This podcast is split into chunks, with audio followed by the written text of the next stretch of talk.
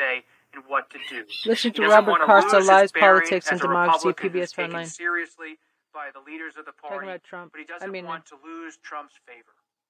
There's a really interesting Mike phone call. Pence. It's Hang a Mike Pence. discussion between Quayle and Pence. Can you tell us that phone call and what Mike Pence's, you know, process and anguish that he's going through at that moment is? There is no one in the world who understands Mike Pence perhaps better than Dan Quayle. Both Indiana Republicans, white males who have served as vice president for Republican presidents. There are only two people in the world who fit the profile of Mike Pence and Dan Quayle. Two male Republicans from Indiana who served as vice president of the United States. Dan Quayle was at the lectern on January 6, 1993, overseeing the certification of his own defeat. He was someone who had been in the shoes Pence was about to put on. Pence calls up Quayle, vice president to vice president. What do you think I should do? Quayle says, You don't have any options. There's one thing you do here you certify the election. Pence says, I understand, but you don't understand the pressure I'm under. Trump wants me to do something. There's a huge appetite inside of this White House to somehow fight this, to block the certification. Quayle says, I get it. I understand the president's angry, but you don't have options.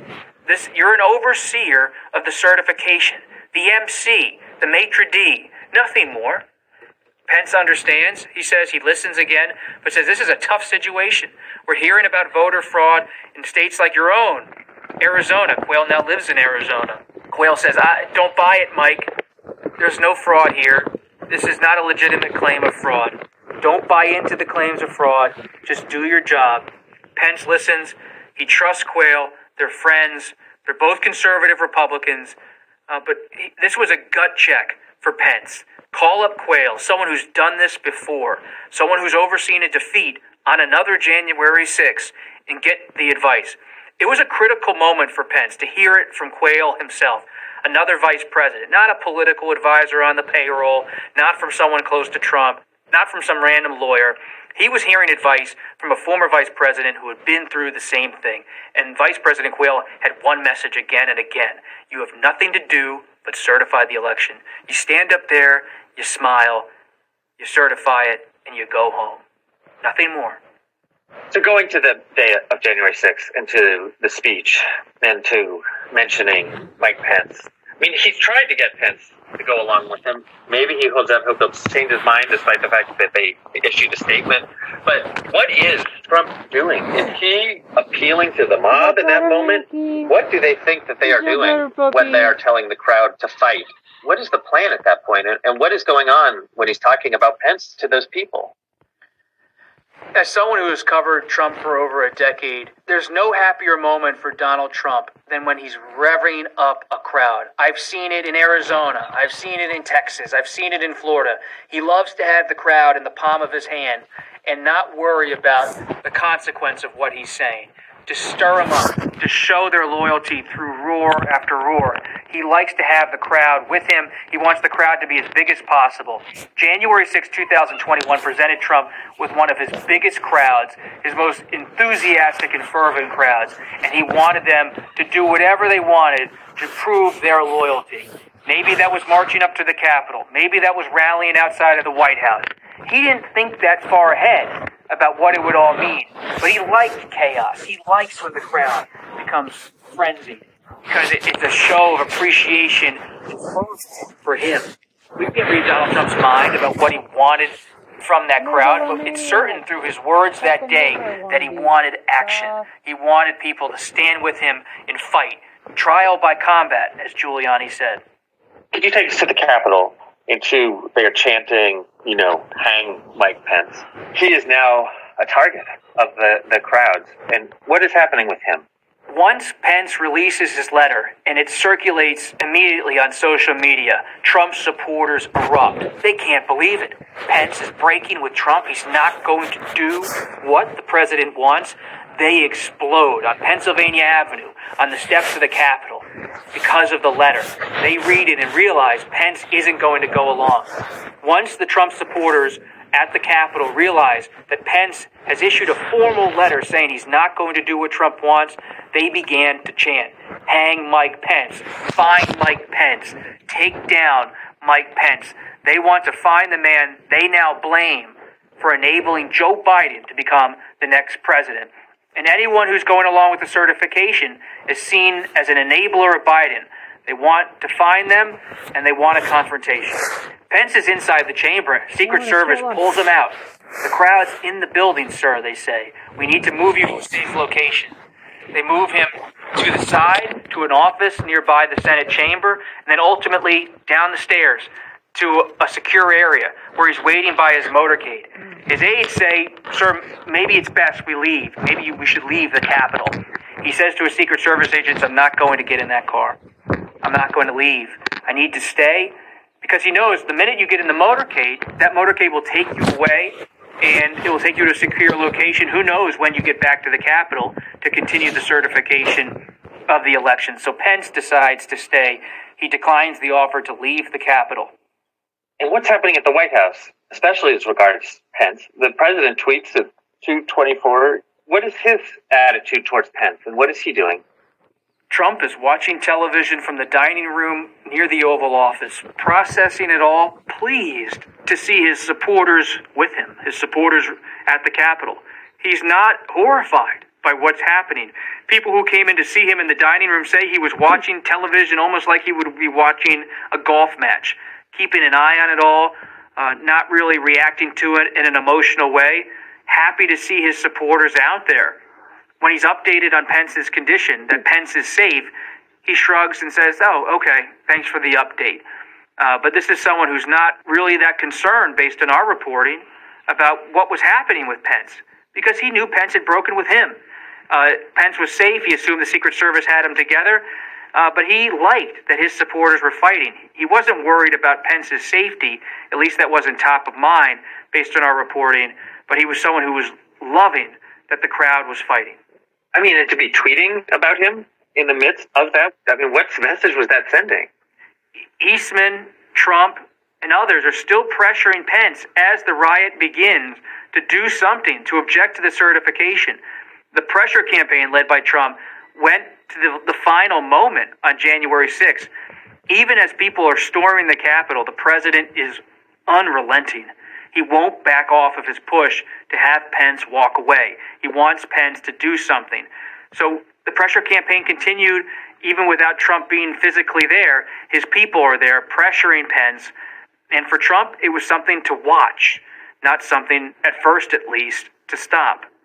Someone we haven't talked much about, but who has made a similar agreement or similar calculation as Lindsey Graham that staying close to Trump is worth it is Kevin McCarthy. And at this moment on January 6th is a moment where he's going to see how much influence he actually has in a phone call to Trump. What is that phone call? What is he asking of Trump? And what does he get as a result? McCarthy says to Trump, you need to call these people out of here. You need to get them out of the Capitol. McCarthy's office was being bombarded with, with rocks and pelted by people with metal bars. In the days after January 6th, I walked through McCarthy's office just to see it, and you could still see the cracks in the windows, the trash outside. McCarthy's office was being ransacked on January 6th by the rioters. McCarthy's office was ransacked, cracked windows, trash everywhere. His staff was in fear of their lives uh, being taken. Uh, this was a moment of true fear inside of the U.S. Capitol, whether you're a Republican or Democrat, that your life was at risk. McCarthy tells Trump, you have to get these people out. Trump says to McCarthy, Kevin, these people believe that I won more than you did. That's where Trump's mind was in the conversation with McCarthy about loyalty, about the election supposedly being stolen in Trump's view. It wasn't about McCarthy's safety or Pence's safety. It was about loyalty and political obedience. Trump wanted loyalty and obedience from McCarthy, even as violence consumed the Capitol. But I mean, talk about loyalty. Kevin McCarthy is somebody who has gone along with Trump from the very beginning. And he even objected to the election. And who objected to the election. I mean, does Kevin, I mean, when you look at that situation, does the loyalty only go one way with Donald Trump? How does Kevin McCarthy view, you know, what did he get in exchange for the loyalty that he had provided up until that moment?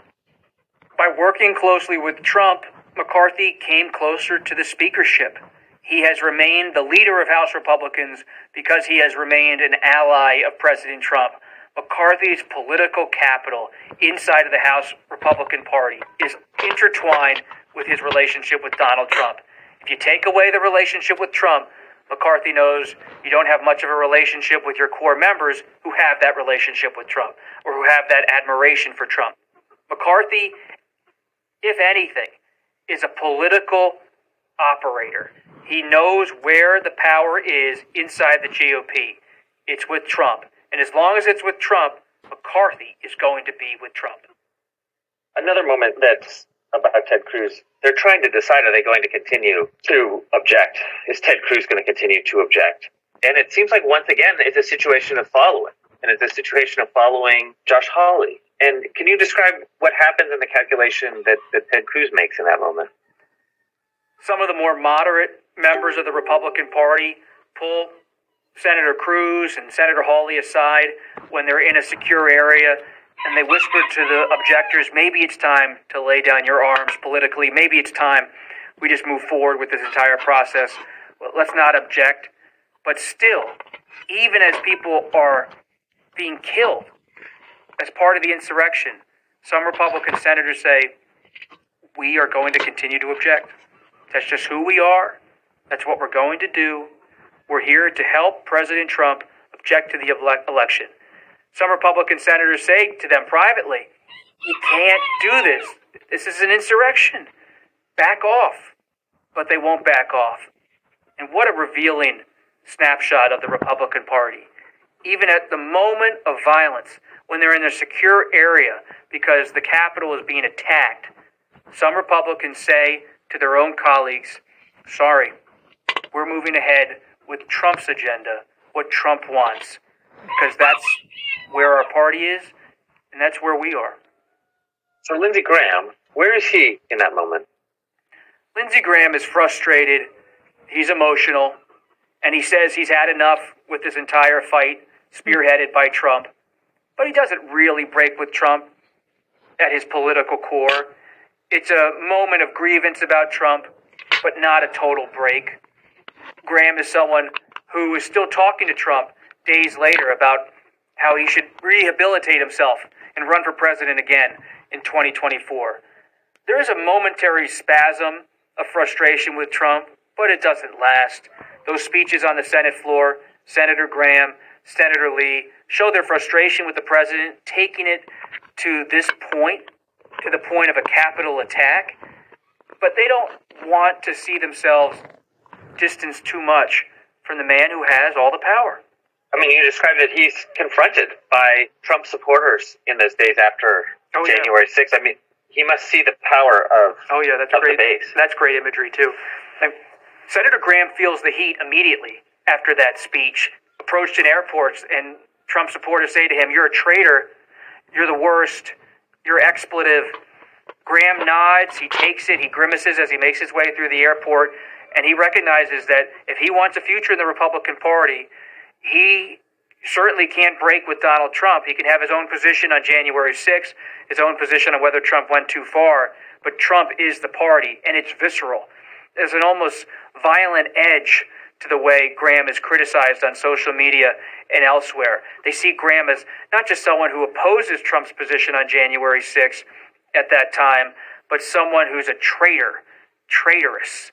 Uh, this is the kind of way Graham is cast immediately by Trump supporters, and Graham quickly works to rehabilitate himself with Trump and with Trump supporters. It, it was a, a moment of dissent from the Trump position, and he quickly found his way back.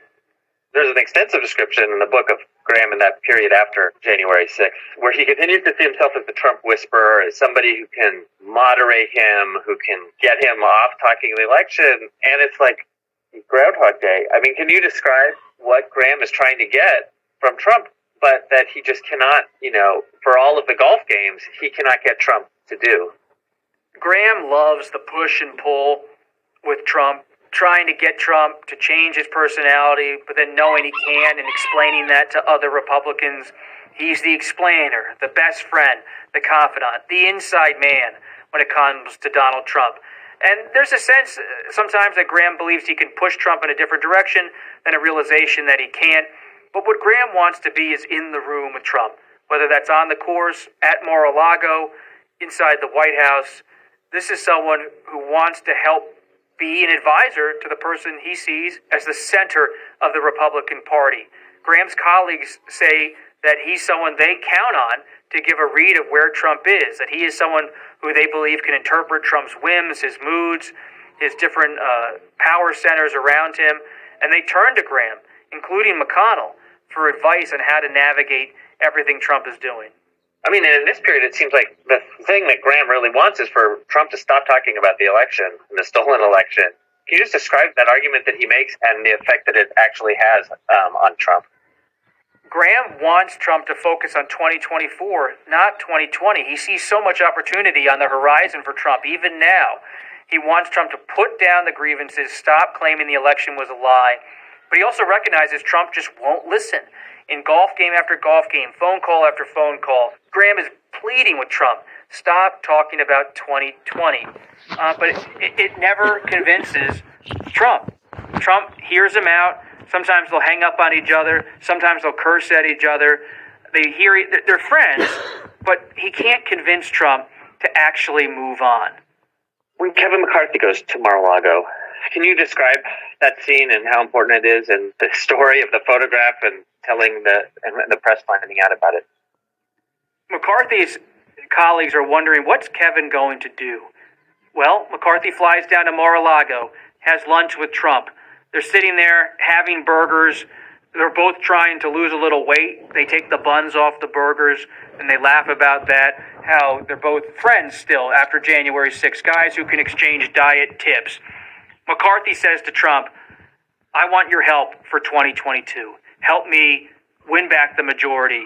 It was an opportunity on the table laid out for Donald Trump to repair himself. McCarthy didn't need to make it an explicit offer of rehabilitation, but Trump knew it was just that. This was an offer to come back, to begin the Trump comeback. And it was McCarthy, as a congressional leader, who made it happen. McConnell had broken with Trump, wasn't talking to Trump, but McCarthy was willing to fly down to Trump's home to show that kind of respect to Trump that he would come to Trump's place, not have Trump come to the Capitol. By going to Mar a Lago, McCarthy made so many Trump supporters in the House pleased that the House GOP would remain politically cozy with the former president. But McCarthy's visit appalled others like Representative Cheney, who saw McCarthy as someone who was ingratiating to the point of embarrassment with the former president. I mean, when we look back on it now, was that a turning point in where the Republican Party was going? McCarthy and McConnell could have led their conferences to break with Trump. McConnell could have convinced his colleagues to convict Trump in the Senate impeachment trial. McCarthy could have told his colleagues that Trump's the past and it's time to build a new future. Instead, McConnell said people should do what they want in the Senate impeachment trial, and he did not vote to convict Trump though he blamed a lot of January 6 on Trump himself. McCarthy goes down to Mar a Lago and says to Trump, regardless of what has happened in recent weeks, I still need your help. I need your help to help me win the Speaker's gavel in 2022.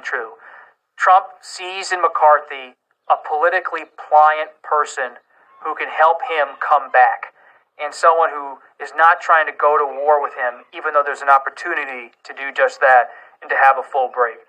Late January, in early February 2021 is a moment historians will look back on as a rare window where Republicans could have jumped out and gone in an entirely different direction. They did not.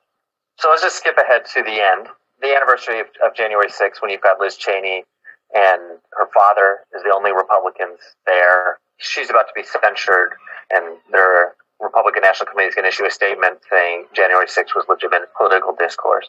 Can you also describe the Republican Party that has been transformed by January 6th, by the decisions that it's made since then? Where is the party at that point? And what does that scene represent? January 6th will live in infamy as a moment where Republicans had to make a decision about who each of them are.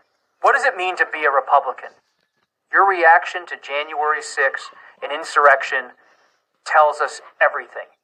There was an attack on the U.S. Capitol after a rally held by the President of the United States, who was pushing his supporters in Congress and elsewhere to object to an election. The Republican Party for years was in the wilderness, watching President Obama win election after election, watching Democrats win power. When Mitt Romney loses in 2012, many Republicans believe the party is dead. It won't come back.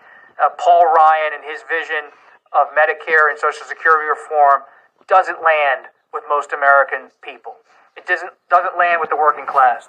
After 2012, the Republican Party thought the working class was lost and that the future of the party had to be centrist, that maybe it should move in a different direction. You saw that from Jeb Bush and so many others who ran in 2016.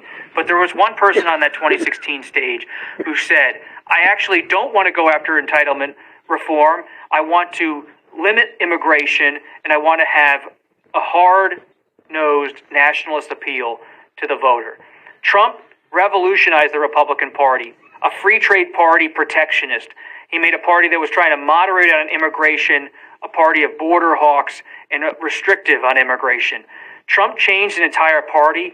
He made overtures to working class union Democrats, and he made Republicans think inside the halls of Congress that maybe they could have a new paradigm for the Republican future. But they had a crossroads in 2016.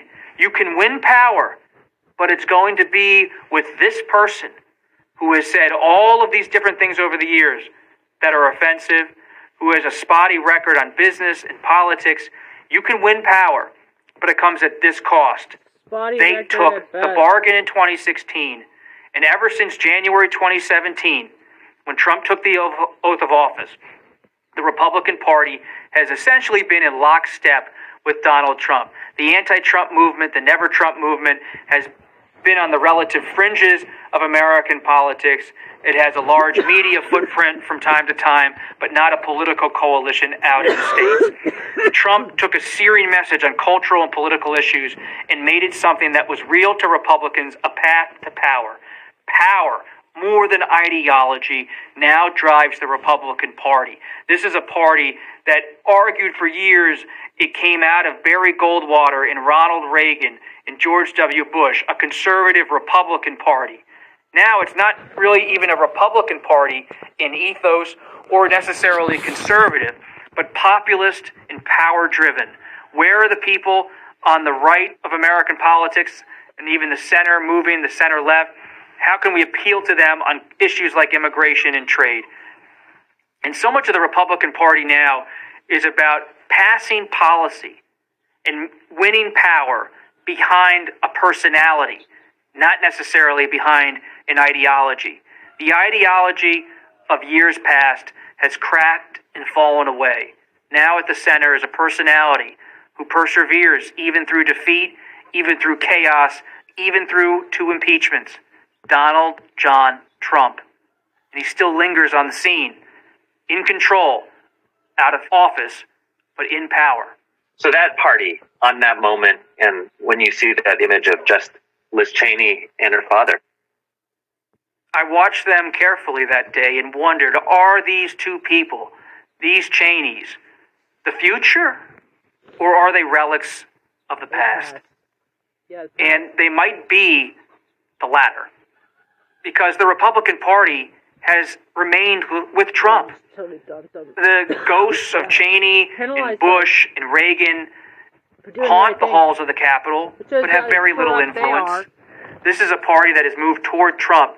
Representative Cheney desperately wants the Republican Party to come back to the ethos and politics of the past, to get away from Trumpism and try to recreate some of the political coalitions and arguments that elevated the party for decades. But she is waging a lonely battle. The, the image of her with her father tells you everything. The Cheneys in Republican politics have retained some respect among the seasoned, more moderate and conservative people in the party, but they don't have power. Where are the followers? Where are the followers for the Cheney model of Republican politics? She might run in 2024 and try to galvanize Republicans who have been slumbering politically for years from that Reagan Bush wing, uh, but she might fail to galvanize people in the coming months as well, in the coming years. The Cheneys I don't think- are seen by many Republican voters as relics of the past, I would. a Uh, past that led the Republican Party point her to the into war in Iraq, intervention in Afghanistan, to an expanded government during the Bush years. Even if they see the Cheneys as morally respectable, they don't want to return to the politics they represent.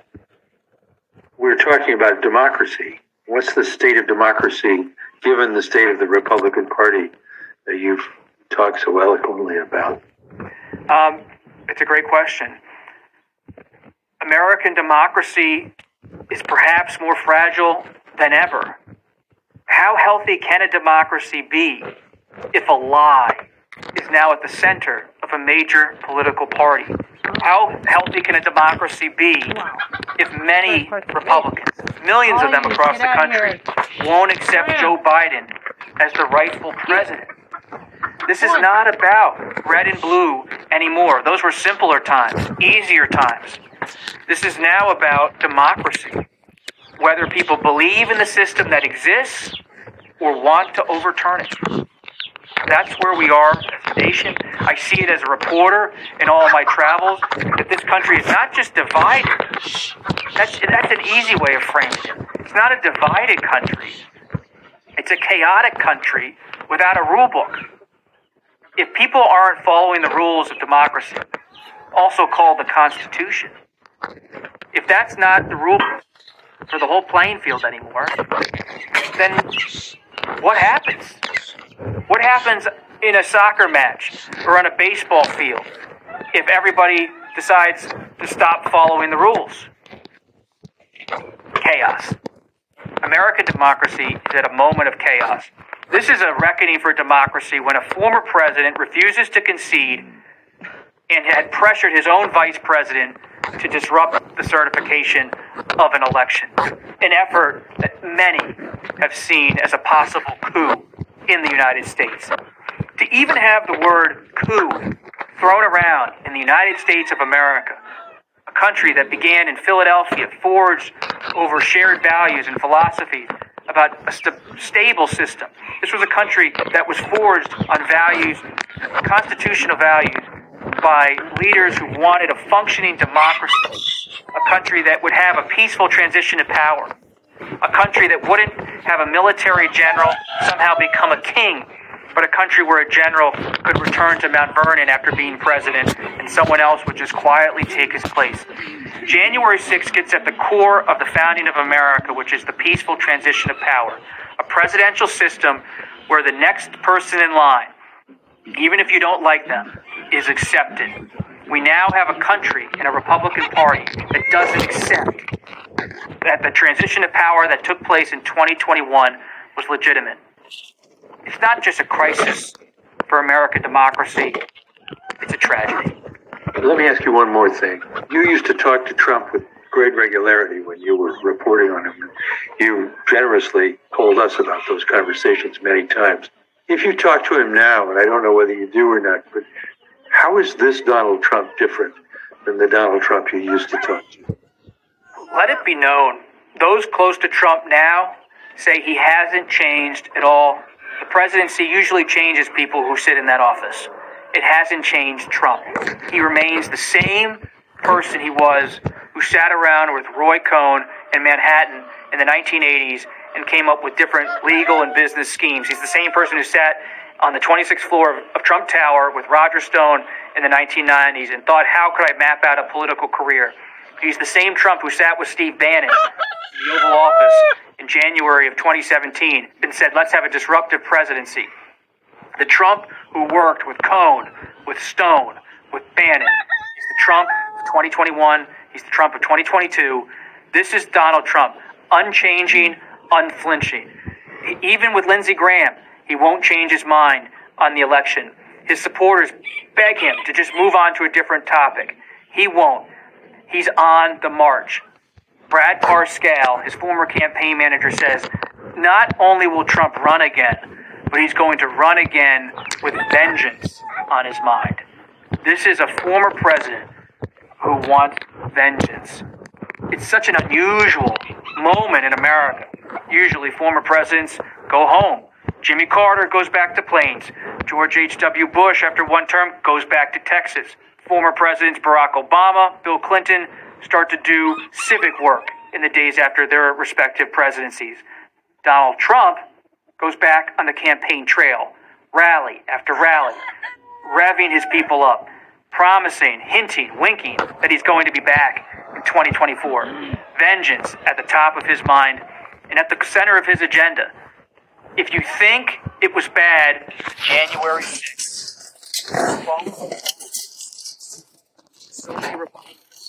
Passed voter laws and are saying, come January 2025, we'll be ready this time. We'll be ready this time to help out our side. Scary, man.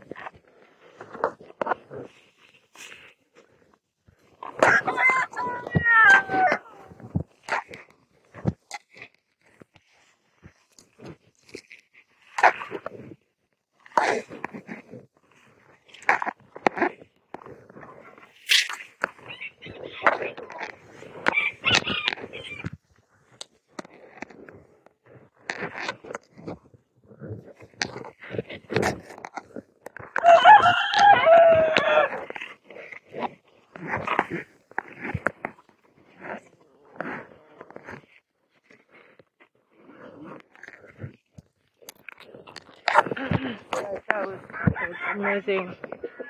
Did excellent. Excellent.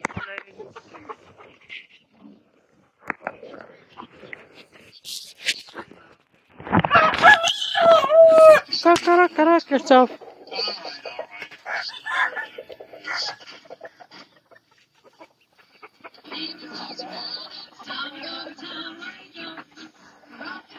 Cra- uh, Trump cracks with dementia and disturbing interview. Interview.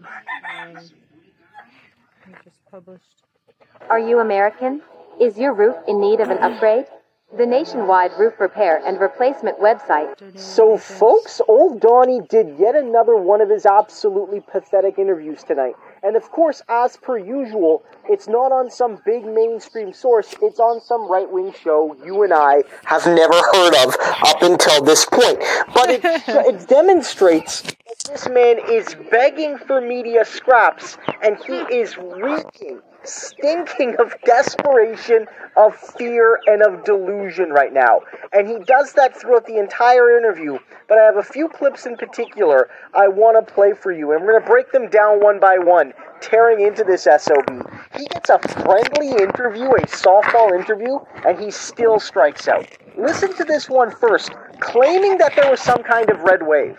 We were, I guess, uh, 233 wins out of about 250 races. Now, that is unprecedented. And this is, I'm just not talking about primary, I'm talking about the general election. So we were, uh, we, we had a tremendous, we had a tremendous success. So think of it, 233 victories out of about 250 races. And nobody's ever done anything like that. And I had to keep listening to these fake news people who were all dying in the ratings, just about all of them. I mean, I think I can say all of them because they have no credibility, but they don't want to mention it. They never want to mention it. So I say it as often as possible because people will hear it. But we had a, you know, on a personal basis and on a MAGA basis, because that's really what it is, because we're all together. We're totally united like never before. Look, we've already mocked Republicans who claimed there was going to be a red wave and then there wasn't. But Trump is one of the only ones that said a red, a red wave actually happened. Like most Republicans either said, oh man, we made mistakes, or I never said there was going to be a red wave in the first place. Trump is like, yeah, there was this great big red wave. You know, that's what the host is saying. If you look at the title of the article, they said, talking about all the big victories. And it's because he can't admit defeat because of his his delusion. But also, he knows that he is getting the lion's share of the blame for what happened. And that one of the single biggest blows to his political career, and frankly, one of the reasons the GOP might sell him out when it comes to him going to prison is because he's a proven loser and he lost that midterm election for them. He's not the only person to blame, obviously, but he's the, the convenient person to blame, and I think he's the most likely person, the primary reason they lost a lot of those close races, especially in the Senate. His guys were picked. Key governors' races. His guys and gals were picked. And they lost every competitive race, essentially. And now look at this. He's still ty- trying to take credit, guys, for the victory of Kevin McCarthy. And it just comes off as totally, totally desperate. And I have new evidence to prove it.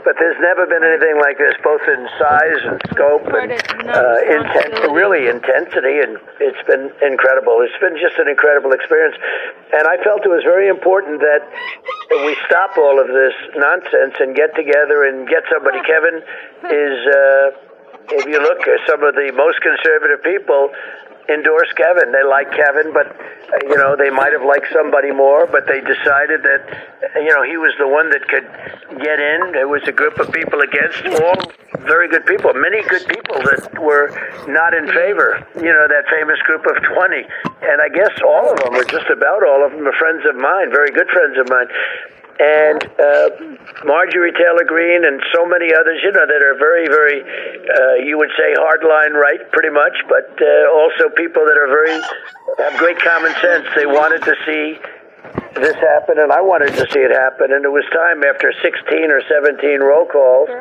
And uh, but I endorse Kevin because I think Kevin's going to do a good job, and I think it's going to prove that he does a good job. And I believe that while that was somewhat traumatic as an experience, I believe that the Republican Party has come together, at least that whole group. And if you look at Congress, uh, I believe they've come together like almost never before. I think you're going to see great unity, and we should use the debt limit to get the kind of things that we need.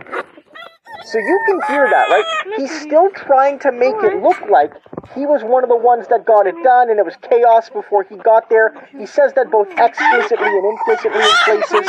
But you know, some brand new reporting just from today from a lot of those 20 or so holdouts said that Trump played no role in the process. We've heard this from reporters, but not from the horse's mouth yet, and it says a number of those never Kevin Republicans told ABC News that McCarthy was off base when he credited Trump for his victory, with one lawmaker even declaring the former president had absolutely no influence on any votes changing. President Trump had no influence on the votes, myself or any of my colleagues, Representative Bob Good said. According to Good, it became inevitable that McCarthy would become Speaker, and he simply didn't want to prolong the process even more. Ralph Norman actually criticized Trump for getting involved at all. The former president pushed for Republicans to support McCarthy through Truth Social posts. In fact, I disagreed with him getting involved. And Matt Rosendale, we, we knew this, was pictured on the floor waving off Representative Marjorie Taylor Greene when she was handing him a phone connected to Trump. The Republican lawmaker told uh, ABC News that Trump had no influence on his vote. And then Byron Donalds said that, and he was nominated for Speaker, also dismissed Trump's influencing his support. So all of these people many of them Trumpers, are coming out and saying Donald Trump had no role to play.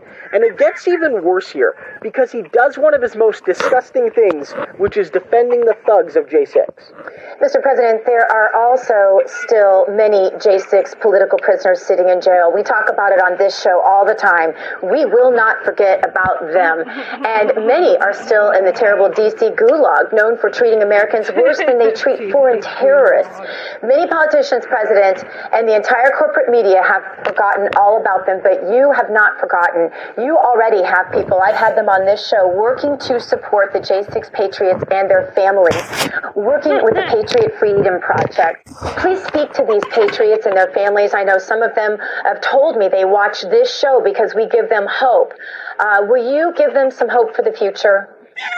I think it's a disgrace what's been happening, and so many of these people are great patriots and what they've gone through. And then you look at Antifa and BLM, you look at what's gone on there with what they've done in all sorts of places over the last year and a half, two years, where they burned down cities and they've taken over cities like in Seattle and uh, what they've done to in Minnesota, Minneapolis, and you look at so many, and many other places where people have been killed, and other than, as you know, uh, wonderful Ashley. Uh, nobody died on January 6th. Nobody. There was nobody died.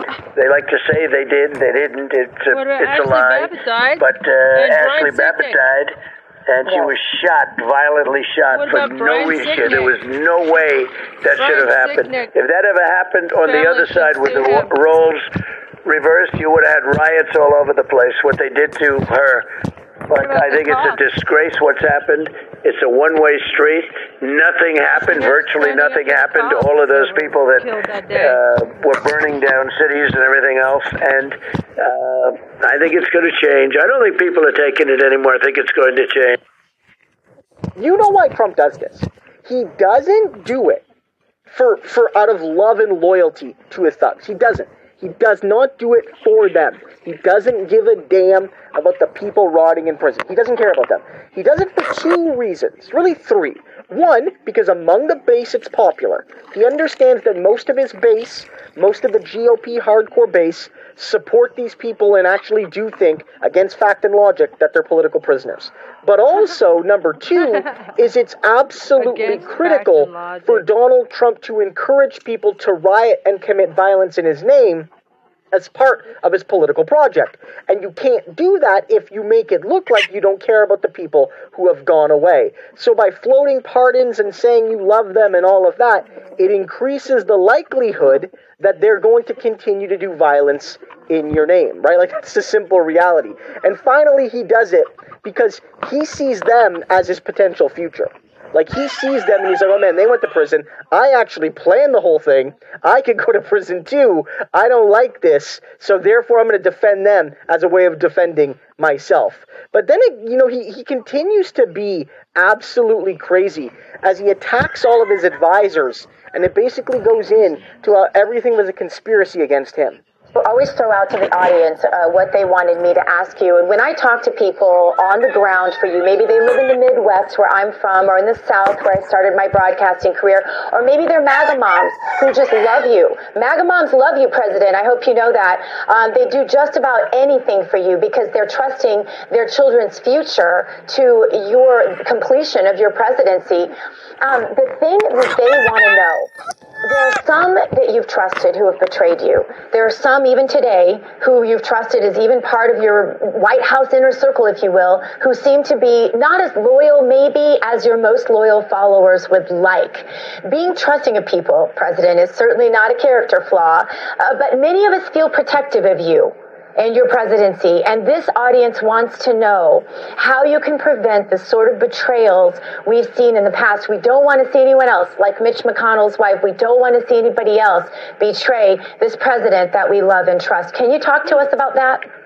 Well, it has happened, and what they don't talk about, and what I do, because I think, you know, we've had some tremendous people in the administration. I rebuilt the military. Uh, we've had generals. I defeated ISIS and so many other things. And, you know, we have some great people that I got to know so well, generals that, you know, won that war on ISIS that was going on forever and I had it done in a very short period of time.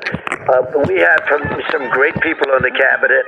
Uh, I mean, I could name I could name them, but I hate to do it because I leave out others, and uh, they'll Yeah. feel slighted. So I hate to do it. But we had, you know, mostly great people. But at the same time, you know, we have people that uh, cashed in, and I guess different than Obama and Bush and others, where maybe there's less passion or something. But what happens with me is, you know, they they're loyal, and then all of a sudden they get offered a lot of money to say bad things. Only if they're interested. The only interest is if they say bad things, and, and they end up trying to take money to write a book. I mean, there's so so many phony statements that were put out. When I hear somebody said that uh, I attacked a Secret Service agent in the front of the car, these are powerful Right. guys. They lift weights all day long. I don't do that. They wrestle all day long. So you listen to that, and you say to yourself, this is a man who clearly had a bunch of people not like him. And I'm not going to say that when people don't like you, it's always your fault. But with someone like Trump, if one person doesn't like you or a couple people don't like you, then it might be their fault. If everybody doesn't like you and doesn't get along with you and they're always quitting or getting fired by you and resigning and all of that, then it's your fault. Trump's like Trump. If one Trump neighbor hated him, it would be their fault. If every Trump neighbor hated him, it's his fault. And they all do. And then he closes out with this absolute cult like message that's, on the one hand, pretty banal, but also spine tingling in a bad way. I have all confidence in you, President Trump. I think this audience does too. Do you have anything specifically to say to them before we close? Well, I just want to thank you for your support. I have to tell you, you've been my friend for a long time, and uh, you get it. You understand it. You love the country. You know what has to be done. And your listeners and viewers, they understand it. So uh, we've announced we're going to win. I think we're going to win big. The polls have come out. We're winning in the Republican Party, beating everybody by a lot because we do have to do that first, even though sometimes it's not as nice to say, but we have to win. And uh, then we'll uh, go on to whoever the candidate is. I don't know who the candidate's going to be, but whoever the candidate is, uh, the, the biggest fear and the thing we have to do focus on those days of the election where rigged votes and ballots aren't dropped and uh, machines aren't stuffed and people aren't dealing with the uh, media and forcing them to do maybe what they don't even want to do and other things. We have to make sure we have honest elections. Well, I think we're all looking forward to that next election, that more honest election, hopefully. President Trump, all of MAGA Nation has your back because you've had ours from day one. We love you. We thank you for being here tonight, and we pray for you all the time. God's greatest blessings on you and your beautiful family that have sacrificed so much for this republic. Thank you, Mr. President. Thank you, Gina. You're terrific. Thank you very much. Like that's how he indoctrinates his cult. Kind of to close this, he he makes it like oh like we're the only people with the answers and you're the smart people and everyone else is the dumb people and he creates this kind of echo chamber that's corrosive to democracy. When you ask yourself, how did the big lie happen? How did J6 happen? How did the Q people happen? How do all the conspiracies happen and then keep happening? This is why. And this is why we expose these fringe interviews. They might not be seen by much people beyond the far right, but we all need to understand what Trump is saying when his guard is down to the people that like him. So your message said you wanted to talk about insurance? I said I want you to talk about insurance. Most people know that bundling home and auto saves you money. Keep going. But did you know that new customers who bundle with Progressive can save an average of $800? Sleeping baby. Oh. Looking sweet. This channel is part of the History Hit Network.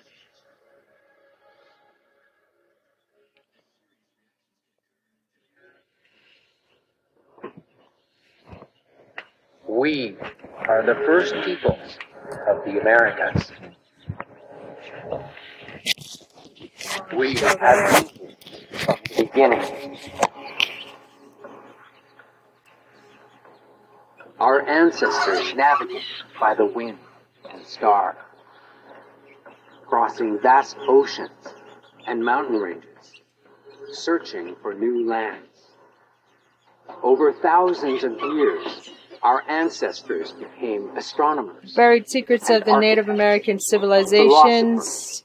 and scientists, artists, and inventors. We created distinct societies and built vast trade systems that covered two continents. In 1492, our world was changed forever, but we did not disappear. Private lives of the pharaohs. If you love ancient history, ancient Egyptian fixation with death and reincarnation. Like Private Netflix, lives of the pharaohs. dedicated just to ad-free history documentaries, including a huge library of ancient history content from the Ninth Legion to Boudica to the Britain. Now you can get a huge discount on History Hit TV today. Simply check out the details in the description below and make sure you use code Odyssey when you sign up. Anyway, on with the show.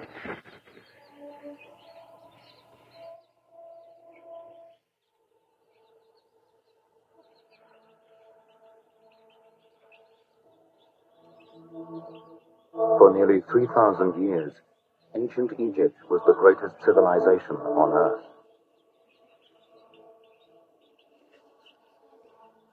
And in their temples, tombs, and artifacts, they left us a beautiful, detailed record of their lives.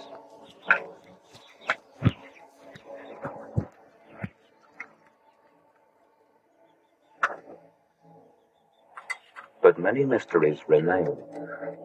Now, however, it's become impossible to decipher yet another vast store of information which the Egyptians left about themselves. They're dead. New scientific techniques are allowing Egyptian mummies to reveal secrets of their lost world.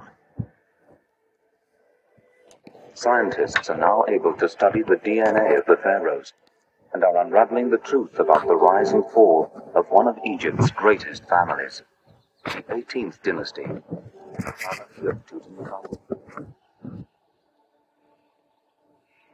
It's a very hard thing to get ancient DNA out.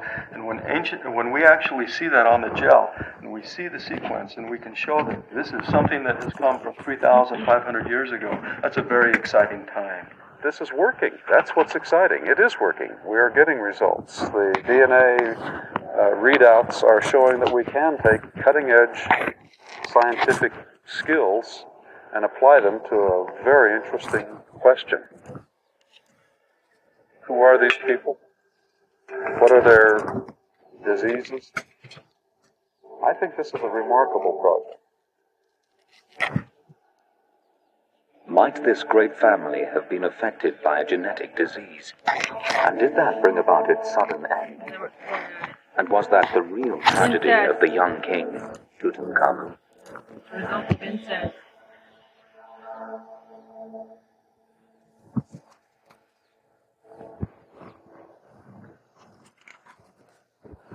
The search for answers began with the extraordinary discovery that occurred in Luxor in 1922, and which changed forever the way the ancient civilization of Egypt was perceived. The discovery took place in the so called Valley of the Kings.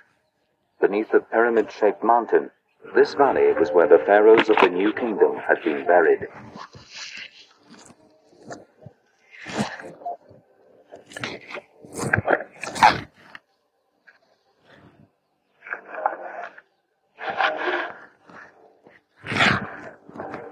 For five lonely years, an English archaeologist, Howard Carter, had been searching here for the tomb of a minor pharaoh of the 18th dynasty, Tutankhamun.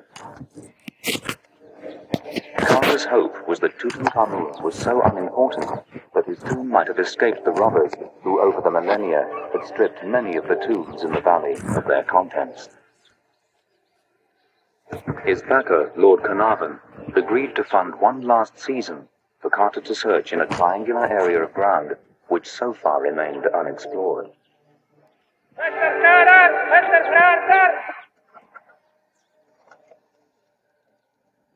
Carter had only been digging for two days in early November when an unusual find was made.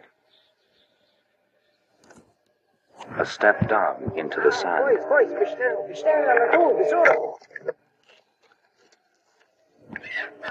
It might have been nothing, but that step became a flight of 16 steps. The flight of steps led to a corridor, and the corridor led Howard Carter to the most astonishing find in the history of archaeology.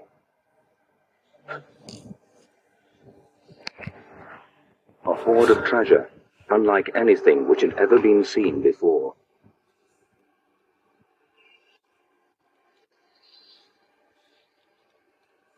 This amazing discovery focused attention for the first time on the little known pharaoh who's been buried here and on the fate of the dynasty that died out with him.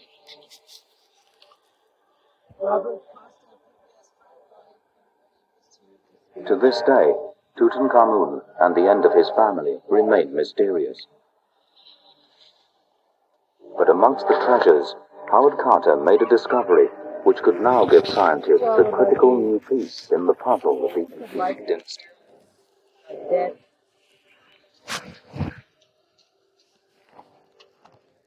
An unremarkable box contained two miniature coffins. And when Carter opened the coffins, tiny mummies, the mummies of two unborn children. But who these children were, why they died, and whether their death might be linked to the end of the dynasty are questions which have never been answered. Did that one have fangs? That one had fucking fangs. Millions of Americans are getting up to $2,800 in benefits this week. Pay close attention because this is your last chance to qualify for. Today, Tutankhamun's treasure takes up almost a quarter of the total space in the Egyptian Museum in Cairo. Many of the exquisite pieces show tantalizing glimpses of the life of the boy king who came to the throne before he was 10 and died at the age of 18. And why did his whole family die out with him?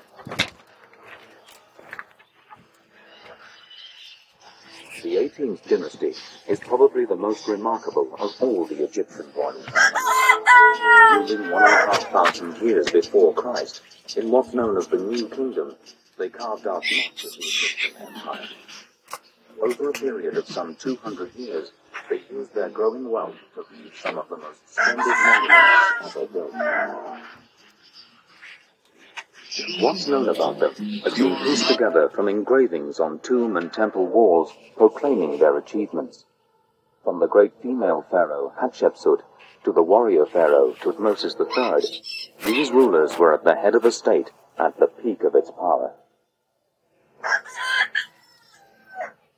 But with Tutankhamun, the family came abruptly to an end. No one knows why the dynasty died out. But the dynasty may have begun with a brother-sister marriage, and there has been speculation that the family had become dangerously inbred, as successive Yeah. pharaohs also married their sisters. Now the rulers themselves could provide the answer.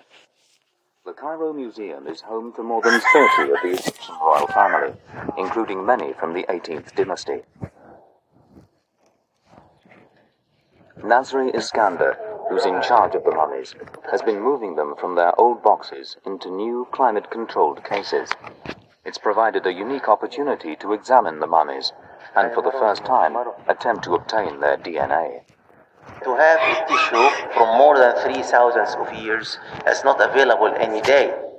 Uh, once we are putting this in the new showcases, we're not going to touch it before 10 or 20 years. Dr. Iskander hoped that the DNA of the 18th dynasty pharaoh might help resolve some of the questions which still surround the dynasty. He invited two American scientists to Cairo to help. Microbiologist Scott Woodward and archaeologist Wilfred Griggs are two of the world's leading experts in the new science of ancient DNA.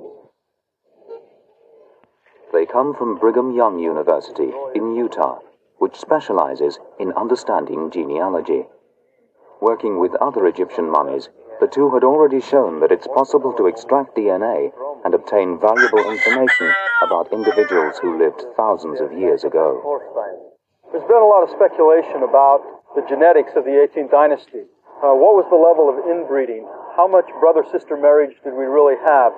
And did that cause a problem with the health of these individuals? Is that a reason why the 18th dynasty died out? Those are some questions that may be approachable using the DNA. Much of the family, spread over some 12 generations, was stacked in Nasri Iskander's laboratory, awaiting their new cases.